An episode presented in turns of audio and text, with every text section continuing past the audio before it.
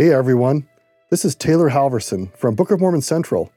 We've had a lot of requests to add our weekly Come Follow Me videos with myself and Tyler Griffin to our podcast. We are very excited to do this. However, just know that we use a lot of visuals in our videos. So if you ever want to see the visuals, check out Book of Mormon Central on YouTube. We hope you enjoy. This video is the second episode in a two part series for this week's Come Follow Me material. If you haven't seen part one, we recommend that you watch it so that you have context for this episode. The link will be included in the description. If you've already seen the first episode, enjoy. Look at look at the last line of verse 12 as he as he is finalizing this concept of, of the ultimate gathering. And they shall not sorrow any more at all. It, it to, to the idea of, of God wiping away all tears from their eyes. Sorrow will be done away. Those, those uh, tests of mortality will have filled their purpose and no more need for sorrow. It's a beautiful promise for and, the gathering. And it's interesting because there's a lot of cause for sorrow. So in verse 15, thus saith the Lord, a voice was heard in Ramah, lamentation and bitter weeping, Rachel weeping for her children, refusing to be comforted for her children because they were not. And so there's this cause because they're going into judgment. This very verse, it talks about in Jeremiah's context, Rachel weeping for her children. The children of Rachel were Joseph and Benjamin. And so Jeremiah is talking about the house of Joseph, Ephraim and Manasseh, and the tribe of Benjamin going into exile, and how Rachel figuratively is weeping for her children. Now, interestingly, this gets picked up in Matthew, Matthew chapter 2. Matthew loves this verse. And so he he's going to cause and, and, talk about how in his context he's going to apply that to that incident in Matthew chapter two where King Herod um, has that um, sort of action against the, all the young ones in Bethlehem, and he's going to bring that in and, and pull that in as another sort of instance of this. But every time we see that there is this um, sense of judgment, the sense of destruction, the sense of exile, whether it's here in Jeremiah or in Isaiah or in any of the other prophets, it's always then balanced out with hope. The hope that Israel will be gathered back together, the hope that there is consolation, the hope that there is redemption. And as it says in verse 17, and there is hope in thine end, saith the Lord, that thy children shall come again to their own border. It may not be you, but your children then may be able to be drawn back and in this situation, says the Lord through the prophet Jeremiah here. Absolutely. And in verse 27, he gives them this promise that he is going to watch over their seed, the seed of these two families. Uh, look at the bottom part of verse 28. So will I watch over them to build and to plant, saith the Lord. And then he says something fascinating that ties into what Taylor has been talking about here. In those days they shall say no more, The fathers have eaten a sour grape, and the children's teeth are set on edge.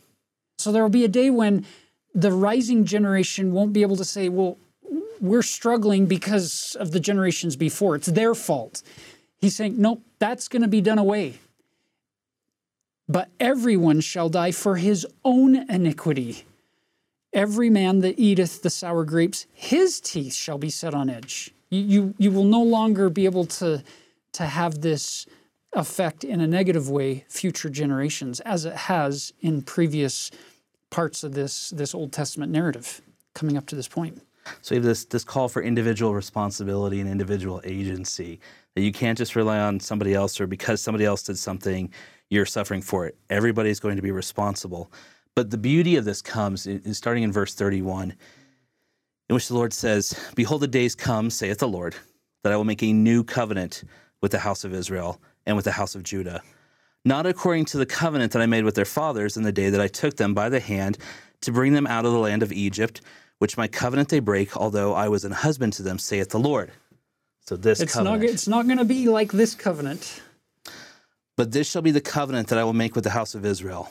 After those days, saith the Lord, I will put my law in their inward parts and write it in their hearts, and will be their God, and they shall be my people. So, another use of that phrase. And they shall teach no more every man his neighbor and every man his brother, saying, Know the Lord, for they shall all know me, from the least of them unto the greatest of them, saith the Lord. For I will forgive their iniquity, and I will remember their sin no more. I don't know of very many scriptures that are more comforting, more hope filled than verse 33 and 34. Absolutely. Uh, Talking about the law being written and the covenant, it's not an external thing. It's not written on a stone or written in a book or anything else like that. It's written in their inward parts in their heart. Right? So it's a it's an interesting thing. Now, we can take this a few ways, right? So it's meant for us to internalize, right? We can think about this and we're living it and it's there. Jeremiah's context, it, it's also can be interpreted another way. It's kind of interesting.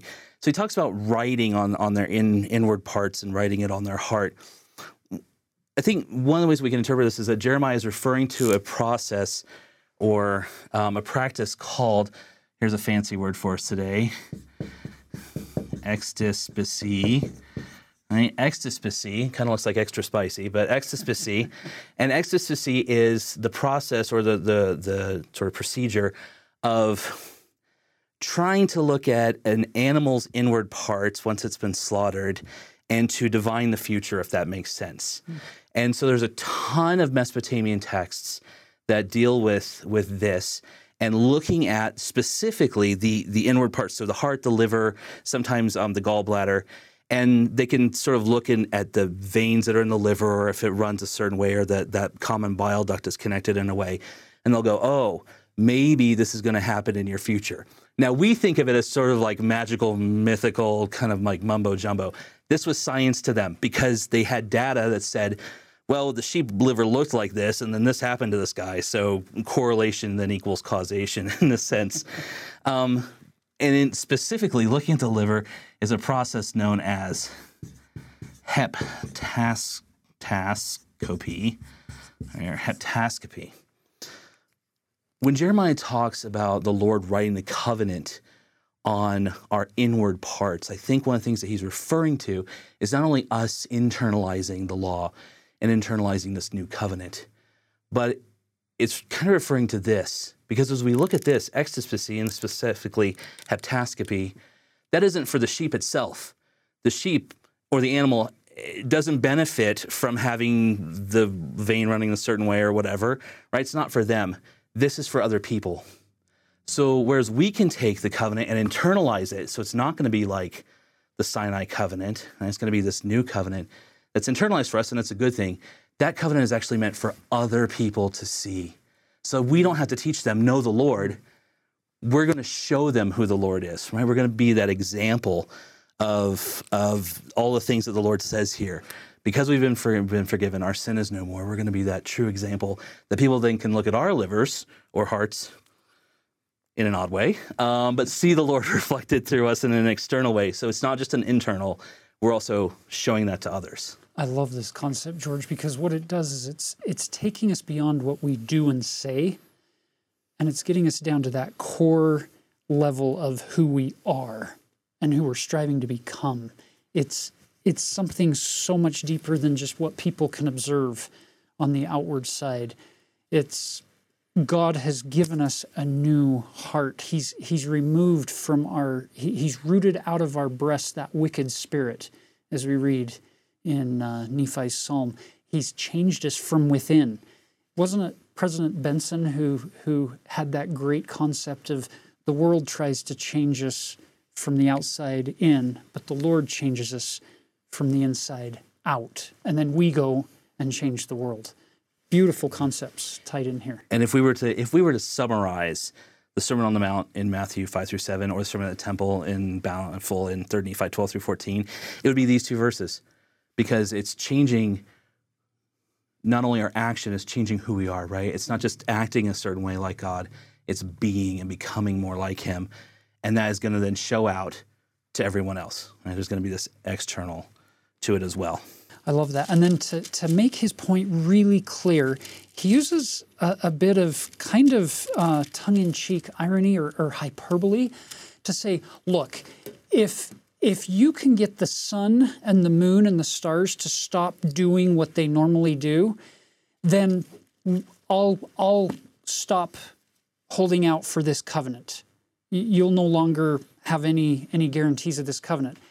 Obviously, no person has any capacity to stop the Earth in its orbit to prevent the sun and the moon and the stars from doing what they're doing. He's going to repeat that again over in chapter 33, verse 19 through 21.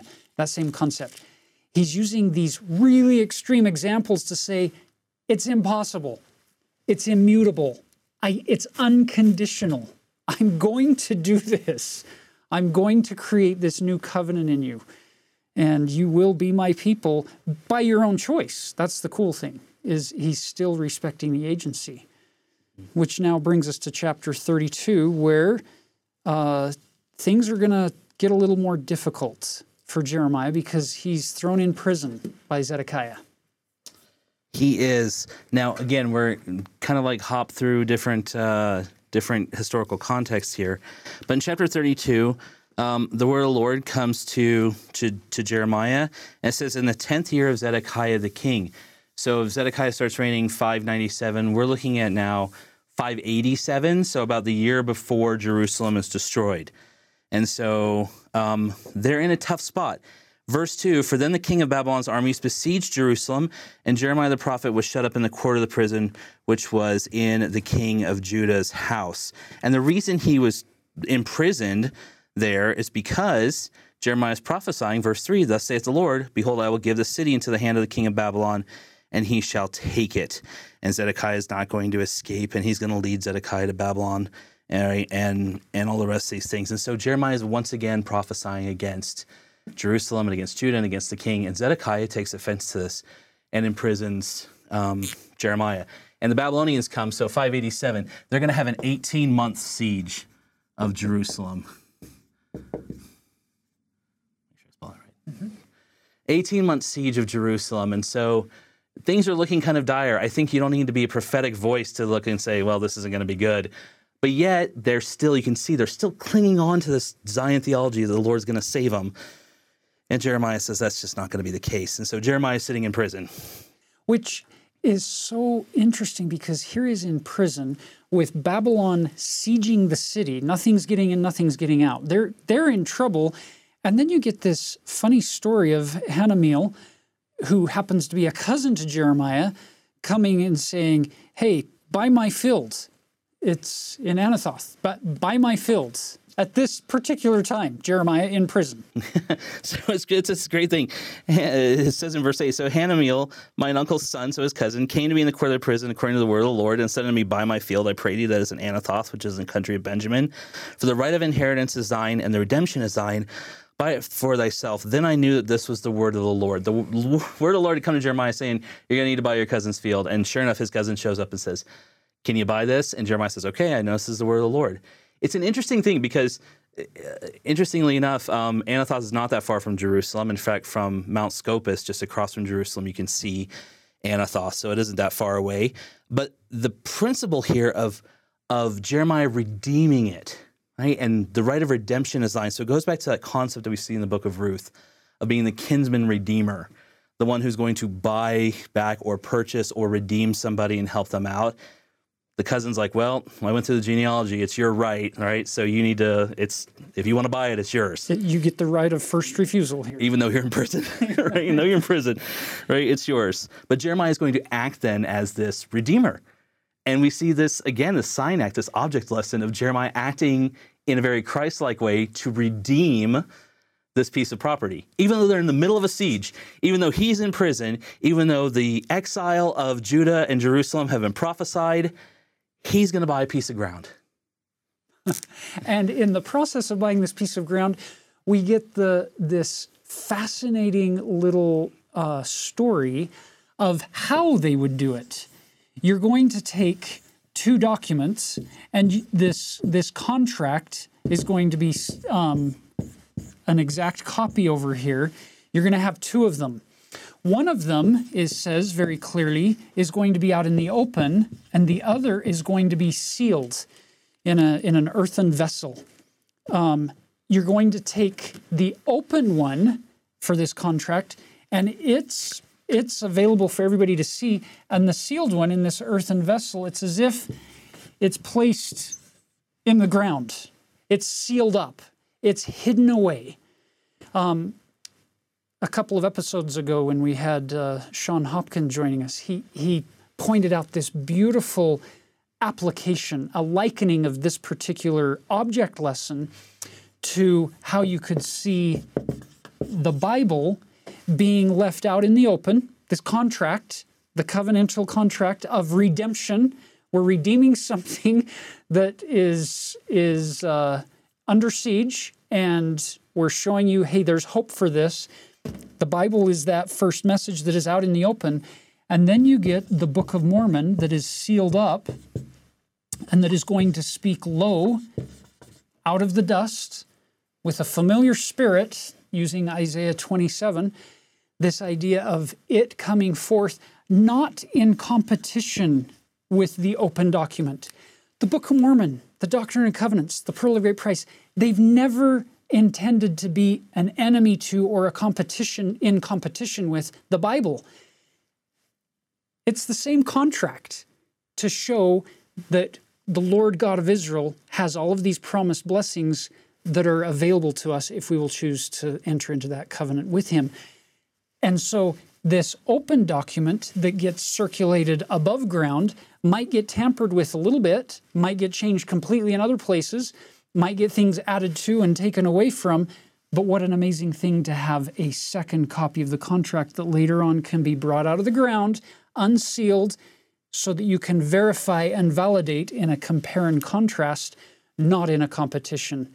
I, I just love that, that object lesson that comes out of this seemingly insignificant detail given to us in, in Jeremiah chapter 32 here. So if you've ever wondered why the details are in there, there are lessons to be learned. It's, it's that's the great thing. Once it's completed, very interestingly, there's a couple of things we, we want to point out here.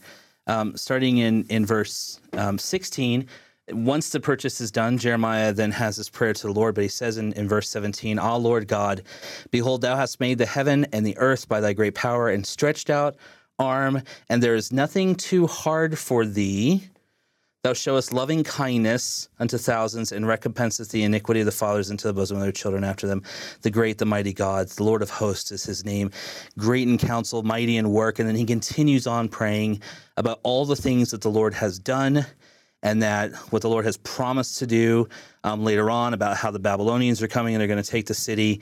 And it ends in verse 25 Thou hast said unto me, O Lord God, buy thee the field for, the, for money and take witnesses, for the city is given into the hand of the Chaldeans.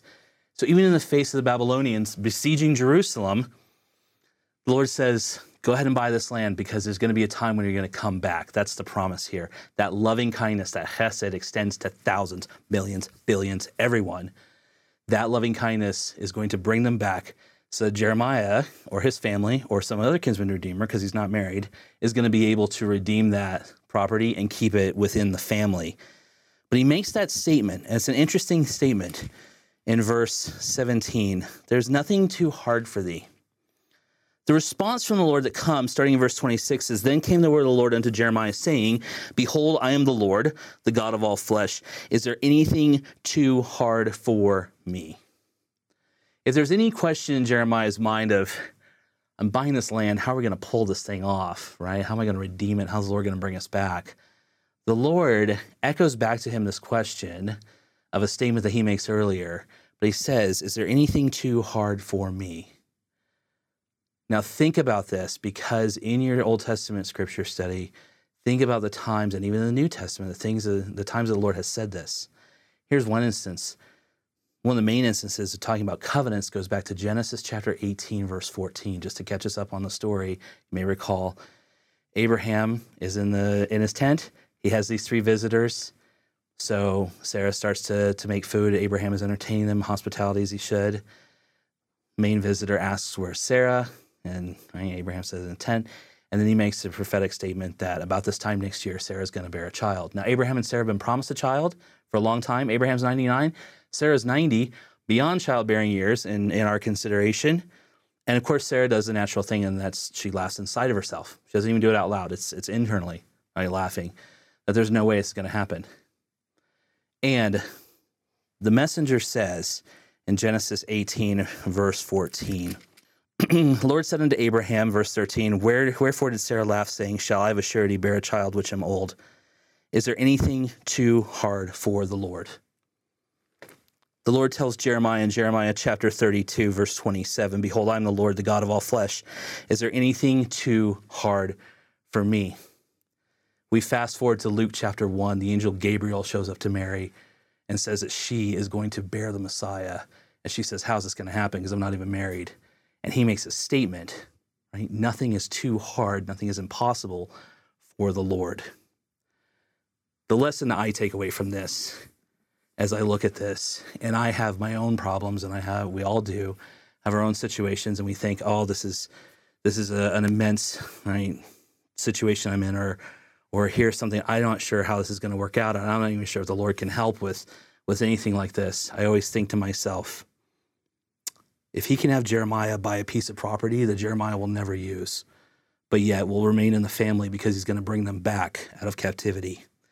If He can cause a 90 year old woman to be able to have a child, if he can cause a woman who's never been married and had any sort of intimate relations to be able to have the Messiah, if he can organize creation, then my problems are not too hard for him. There's nothing too hard for the Lord. And he reiterates this to Jeremiah the fact that there's nothing too hard. He's going to be able to bring them back regardless of what's going to happen in the Babylonian captivity and all the things they're going through in this siege and, and how desperate the times are. He will still honor his covenant because of that loving kindness that he has. And it's not too hard for him.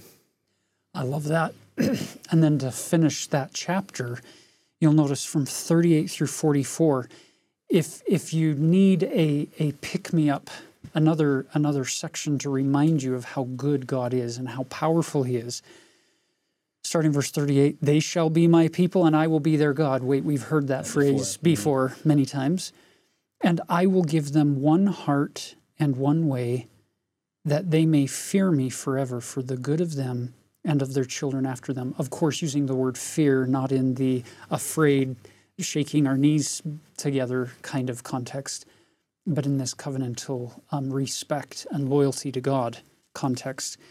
Verse 40 I will make an everlasting covenant with them, and I will not turn away from them to do them good, but I will put my fear in their hearts, and they shall not depart from me.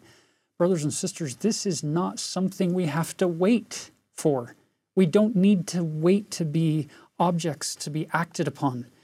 We can make the choice today, right now, to more fully trust Him as George just got through talking through this whole sequence. Is there anything too hard for me?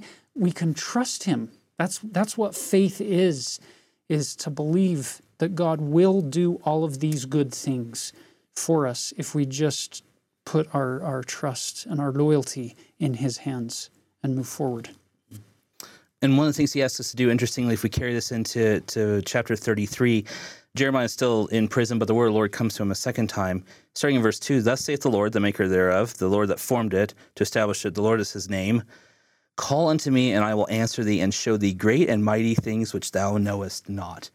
When I start to think that things are too hard for the Lord, or my situation is too much, all he asks me to do is to call upon him, and he's going to answer, and he's going to show us things that are so great, like we wouldn't even know it and as I look back on the twists and turns of my life and how I got from growing up in Florida to, to here in, in, in Utah and, and all the rest says there have been some great and mighty things. I had no idea that the Lord had in store, and yet all I had to do was call upon him, and he answered me. I love that. And George, if, if you don't mind sharing just a little bit, um, his story's fascinating because he ended up at UCLA um, working through a doctoral program down there, and he was not a member of the church. not at all. Um, I had a uh, fellow member in our department, another graduate student who had transferred in from Berkeley, uh, and she happened to be a member of the church um, and had grown up as such. And it was through her quiet witness and testimony of just living the gospel. Never once did she preach to me. Never once did she say, You need to read the Book of Mormon. Never once did she try and get the missionaries to talk to me in some sort of way. Um, she just lived the gospel. And that made such an impression on me. I had grown up in a Baptist church um, and went to Presbyterian church as, as a college student, so I wasn't unfamiliar with the Bible, um, nor was I unfamiliar with the Book of Mormon. Um, but her example in her life uh, led me to, to, to really question and think about things and do some investigating on my own. Uh, and then through the various twists and turns of fate, we were sealed in the Salt Lake Temple, uh, and uh, through the Lord's planning. and uh, then we're we're contacted and and brought us to Utah, and so this is our um, part of my testimony is that um, there are great and mighty things that are out there. We just need to rely on the the Spirit um, and and have the Lord answer us when we call upon Him, and He'll put the right people in our paths because He certainly did for me. George, I love that. It's that idea of whether you come soon or whether you come late, or however you are able to come into this covenant connection with God. His promises are the same for George, who wasn't born in the church, as they are for me, who was, as they are for somebody who maybe joins when they're 89 years old. Mm-hmm. The promises are the same. It's a new covenant that he makes, and he's going to bring all these things. Verse 8 I will cleanse them from all their iniquity, whereby they have sinned against me, and I will pardon all their iniquities, whereby they have sinned and whereby they have transgressed against me. And it shall be to me a name of joy, a praise and an honor before all the nations of the earth, which shall hear all the good that I do unto them. It's what you're describing with, with Crystal, your wife, is you saw something emanating from her. You felt something different. You saw God's goodness being reflected in her life, in who she was, not just in what she said and what she did. And it's it's a promise that's that was prophesied here. Absolutely. Absolutely. So the question some of you may be asking yourself is, but wait a minute. I've been wrestling with things and I've been pleading for God to manifest all of these promises and, and I'm looking for that happy, happily ever after ending to my story. And it just, I'm not seeing it. I haven't experienced it. In fact, my problems have gotten worse. The harder I've tried to be to be good, the worse things have gotten. So h- how is this all going to to actually come to pass? I think verse 15 gives us a, a big clue as to how God fulfills all of these promises that He's made. Absolutely. In verse 15 in uh, Jeremiah chapter 33, it says, In those days, at the time, I will cause the branch of righteousness to grow up unto David, and he shall execute judgment and righteousness in the land. In those days shall Judah be saved, and Jerusalem shall dwell safely. And this is the name wherewith she shall be called, the Lord our righteousness.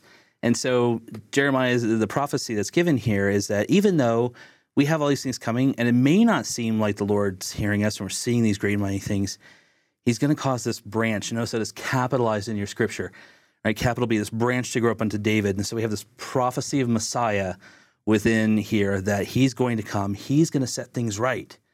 It's going to be Christ that's going to come and make things correct, and to eventually have this situation where Judah and Jerusalem, they're going to be called the Lord our righteousness.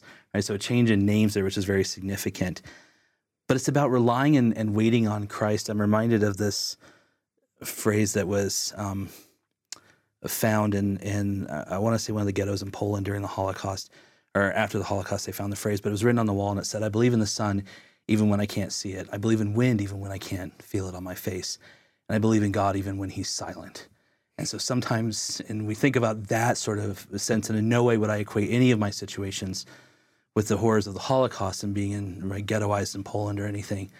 But it's that same sort of concept, though, of believing in God even when we think He's silent. He's still there performing things. And as He says later on in this chapter, and, and Tyler mentioned earlier, if you can break the covenant of day and night, then right, He can break His covenant but it's never going to stop, right? Day and night, the Earth's going to continue to rotate. We're going to still have sunrise, sunset. We're still going to have these these phases of the moon. And he says, if those things can be broken, only then will the covenant with David, my servant, be broken. And right, the Levites that will minister unto me. So if we can stop day and night, then we can stop this Davidic kingdom, which is never going to happen.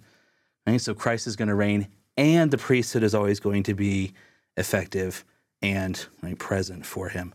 And we can see that through the restoration. Absolutely. Which brings us to chapter 34, where he's making an additional prophecy that Zedekiah is going to be brought into captivity, which is not the, the message King Zedekiah wanted to hear, of course. But you'll notice you get this concept again, we've talked about it before, of making a covenant, or in an Old Testament context, cutting a covenant. Look at 34, verse 15. And ye were now turned and had done right in my sight in proclaiming liberty, every man to his neighbor, and ye had made a covenant before me in the house which is called by my name. this made a covenant. You've cut this covenant. Look at verse 18. I will give the men that have transgressed my covenant, which have not performed the words of the covenant which they had made before me, when they cut the calf in twain and passed between the parts thereof. Harkening back to Genesis 15.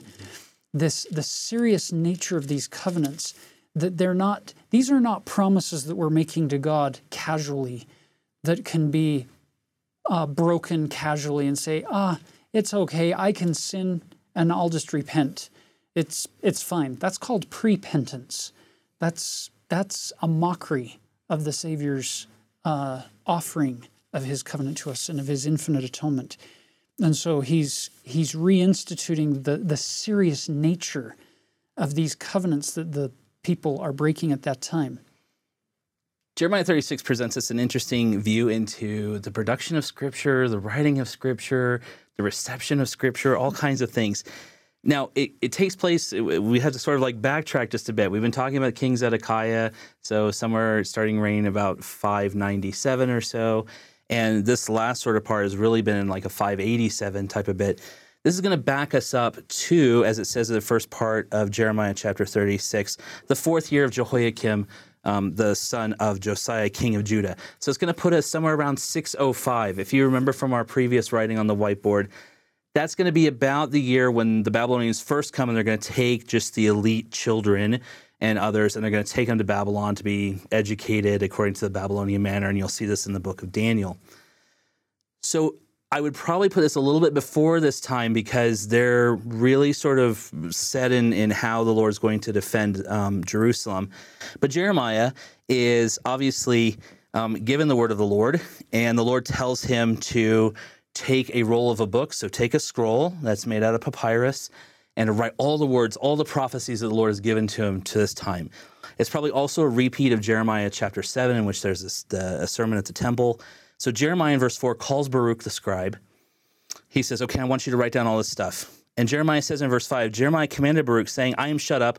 I cannot go to the house of the Lord. Therefore, go thou and read the roll which thou hast written from my mouth, the words of the Lord in the ears of the people in the Lord's house upon the fasting day. So he says, Listen, I'm kind of under house arrest. I can't go to the temple, but I want you to go to the temple and to read all this stuff. And so Baruch writes down all these things. And so Baruch goes. Now, Part of the Lord's lesson comes in verse 7. It may be that they will present their supplication before the Lord and will return everyone from his evil way, for great is the anger and the fury that the Lord hath pronounced against this people. And this is why I would probably put it before that first wave of exile and the first time the Babylonians show up.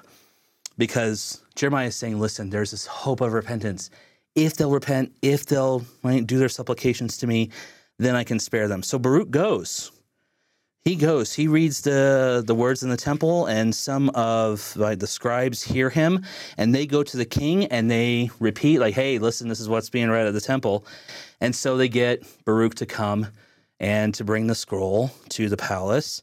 And then one of the scribes um, takes the scroll and starts to read it to the king king jehoiakim.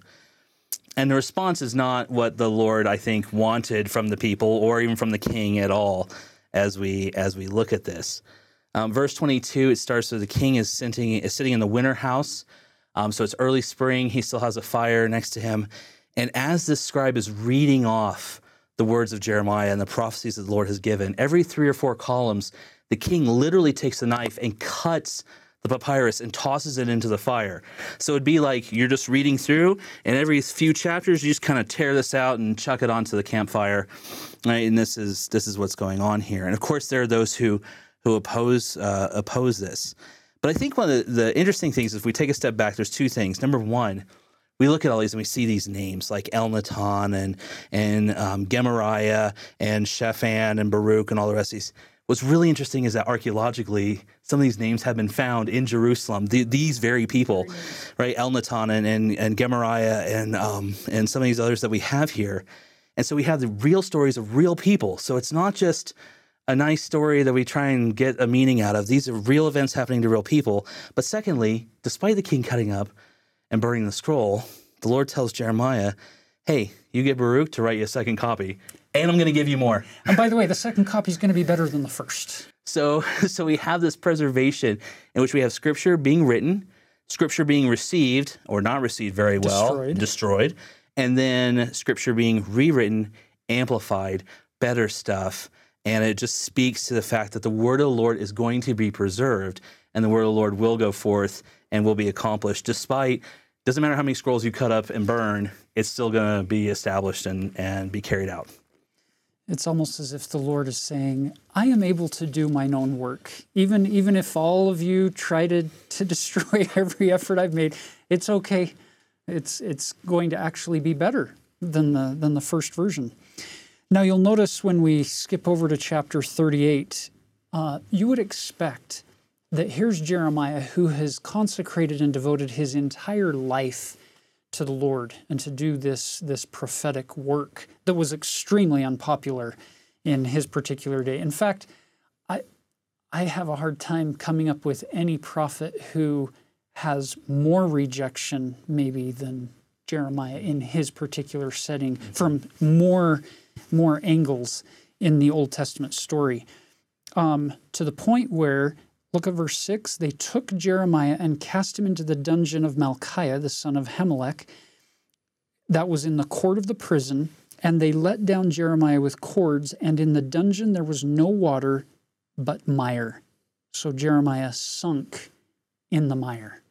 That's what he gets for his for his reward for for being this faithful prophet and not to be indelicate about it, but the the mire there is not just you know there's some mud in the bottom. This is used as a cesspit and a trash pit. So he's he's sinking down into refuse and human waste and all sorts of other things. And this is how they treat the prophet.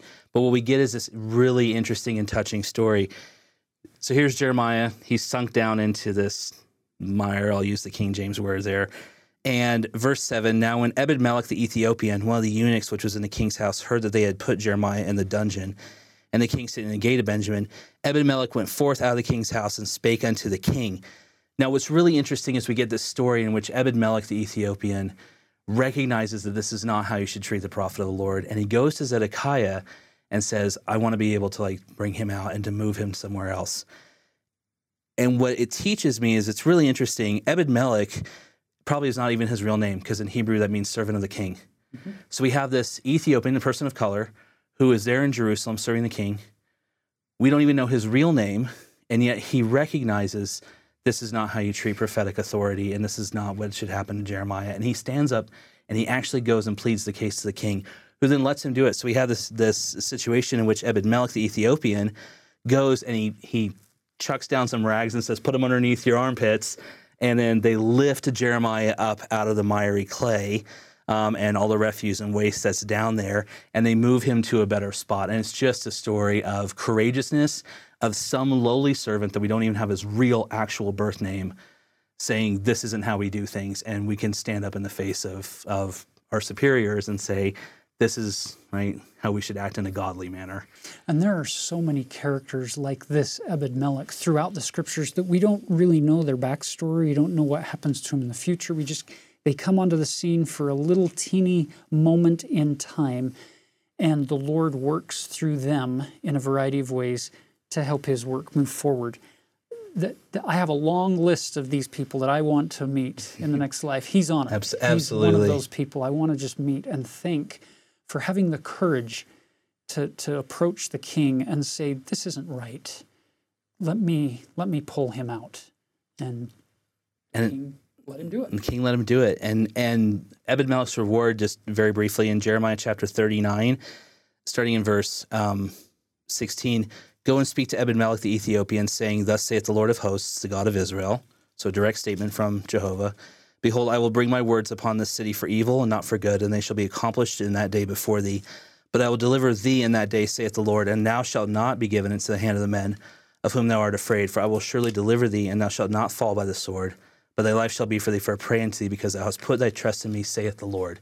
Ebed Melech's reward is that he is not going to die in the Babylonian siege and destruction of Jerusalem. He's actually going to be spared and right, allowed to live his full life as he should. So it's just a it's a it's a really great story in the midst of a bunch of a bunch of tragedy. We talked about the fact that there's an 18 month siege of Jerusalem. Um, Jerusalem's cut off. The Babylonians are, are have surrounded it. They've already had a couple waves of exiles. They know it's it's going to be bad. the Babylonians have destroyed other cities, and so they're very well aware of what the Babylonians are, are capable of. And the situation is is desperate in the last days of Jerusalem. This is the this is the situation that they face before the Babylonians finally break through, um, take the city. Zedekiah is killed, as we know, um, and Jeremiah, um, for his part, is going to be left. Actually, Nebuchadnezzar himself spares Jeremiah and allows him to to go free, uh, and eventually. Um, a group of Judahites are going to take Jeremiah and Baruch to Egypt to kind of escape how bad things are um, after the Babylonian conquests. They're going to move to Egypt. And, and the rest of Jeremiah chapters 39 through 42 are going to be prophecies that Jeremiah makes uh, against the surrounding countries around Judah, even against Egypt, about how Babylon's going to come. And then um, there's a little bit of a historical repeat from Second Kings in there. Uh, and so Jeremiah is going to, to survive the siege. He is going to eventually be taken to Egypt, and he's going to end his time there. Um, still being a prophet of the Lord, carrying out the, the Lord's word, um, even in uh, a new type of Egyptian sojourn. Absolutely. Which brings us now to the book of Lamentations, a lament. It's a it's an interesting type of structure, a, a, a literary structure in the Old Testament. What what would the the average member of the church want to know about a lament and, and how it would help them understand the Bible better? Um, I think in general, as we look at lament type genre, especially in the ancient Near East, what it allows us to do is it allows us to see the perspective of somebody who's going through this. So it isn't a historical narrative where the king Nebuchadnezzar comes and he besieged Jerusalem, and he destroyed it, and he put out Zedekiah's eyes and all the rest of these things. You get the internal perspective and you see more emotion and more recognition of God's work. And you can also then see prayers within this and, and pleas for, for mercy as well. So it gives us this firsthand perspective and this internalized view that we wouldn't normally get from a historical narrative. And I think it helps us to, to identify as well. So, how would you classify? We've got five chapters, five separate poems in in the book of Lamentations. So if you look at uh, the video on thebibleproject.com for Lamentations, it's kind of fun. They they point out this idea that there's an acrostic form or an acronym kind of a thing where there are 22 verses in chapters 1 and 2 and 4. There are 22 letters in the Hebrew alphabet verse 1 in each of these chapters begins in the Hebrew text with Aleph. Verse 2 begins with Beit. Verse 3 all the way down to the 22nd letter of the Hebrew alphabet. So it's called an acrostic form. It's not going to get you into heaven if you know that, or if it's not going to keep you out of heaven if you don't know that. But it's it's fascinating to see that this is really poetic. Somebody's put a lot of effort into organizing these these lament poems. The third poem actually has 66 verses, so it's three verses per letter. So it's the expanded one, and then there's no alphabet um, key in the fifth one. It's it's it's much more random. So that's a quick overview. But George, there's probably a lot that you could share with regards to these five individual poems. Yeah, with regards to this, we can see um, if you look in your King James Version, it says the Lamentations of Jeremiah. And if you'll note in verse 1, it really doesn't have anything from there. That's because there, in the Hebrew text, there's no author kind of given. In the Greek translation of the Old Testament, known as the Septuagint, their first verse says, And it came to pass that Jeremiah sat weeping and composed this lament over Jerusalem, saying, and then it goes into how doth the city sit solitary, etc., in chapter one. And so the Septuagint kind of adds this, and it gives us this picture of Jeremiah. Um, it's a painting we're kind of familiar with. It's hanging on the wall of my office, with Jeremiah kind of dejected in the cave and, and down, and Jerusalem's burning in the background. And this is the sort of um, situation with Lamentations. As a lament, it's interesting because there's five views that we can take and look within the five poems that are given in Lamentations. Um, the first view is from the perspective of the city of Jerusalem, and it's an outside type view. So, looking at the city of Jerusalem as it's being destroyed, and there's various things in here um, about how the city is sitting solitary, that was full of people, how she's become as a widow, she that was great among the nations and princes among the provinces, how is she become tributary? And just the, the absolute anguish that's come at the destruction of Jerusalem. The second poem, chapter two, kind of gives us this inside view from inside Jerusalem as they experience the wrath of God. So we have this inside view of seeing how the Lord has executed this judgment upon Jerusalem and upon Judah and has cast off his altar. So it means the temple's been destroyed. And there's all these other things that, that are going on. And so we have this outside view. Now, one of the beautiful things with this 66 verse um, third poem is that it is an upward view. The upward view that we get as Jeremiah or, or whoever has composed this final form gives us is one of the compassion of God. And so we get this, this great section, Lamentations chapter 3, verse 22. It is of the Lord's mercies that we are not consumed, because his compassions fail not. They are new every morning. Great is thy faithfulness. Growing up in uh, in Protestant churches, there's a great hymn that says, "Great is thy faithfulness, O God, my Father. Morning by morning, new mercies I see," and it's based on these verses in Lamentations.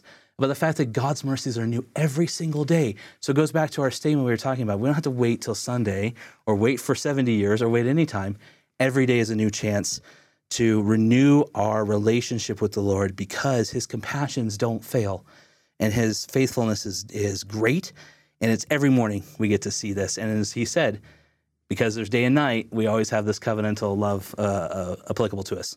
Now, in chapter four, there's kind of a, a, sort of a step back from the entire situation. So we've had the outward view, the inward view, the upward view, and this one kind of takes a step back and looks at all of humanity and how we've all kind of come short of, of God's expectations. And so it's this overall view uh, of sin and, and of um, sort of missteps and transgressions and things that, that happen.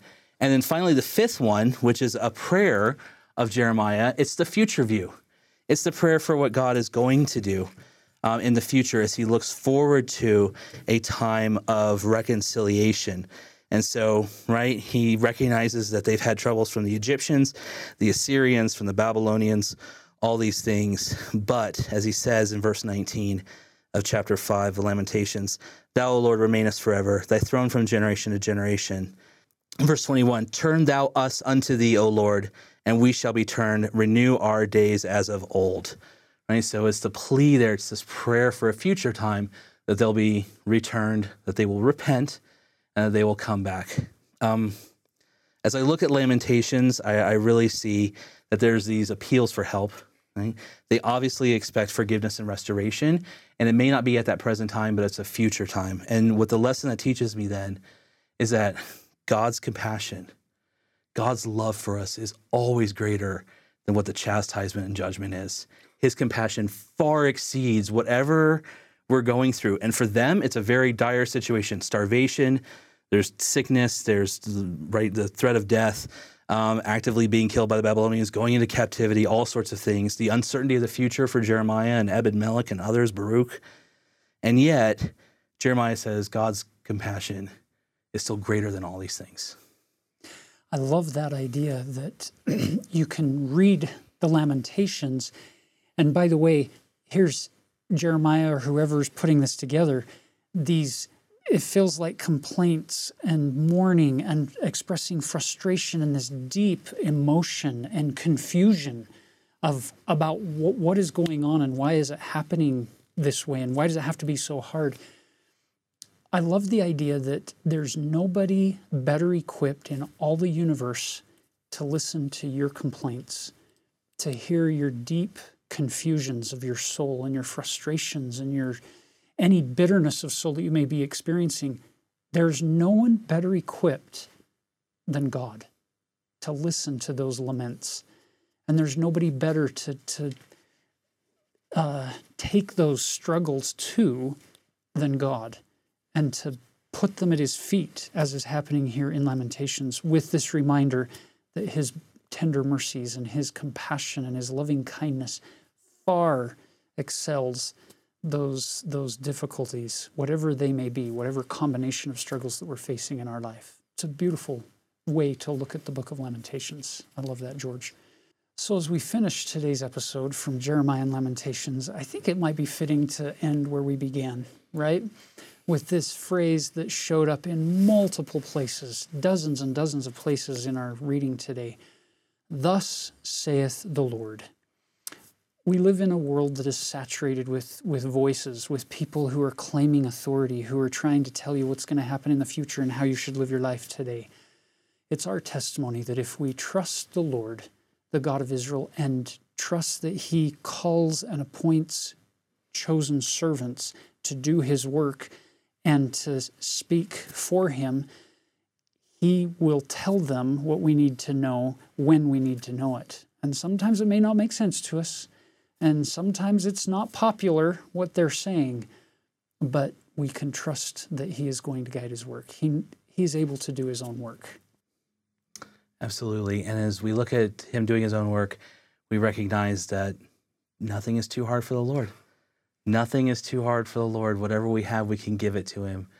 And he will extend to us his faithfulness, his redemption, to all of us, whether we're in the center or we're on the margins. He calls all of us to the table. And he does so because his compassion is always greater than any judgment and chastisement he can give us. Love that. We leave that with you in the name of Jesus Christ. Amen. Amen. Know that you're loved.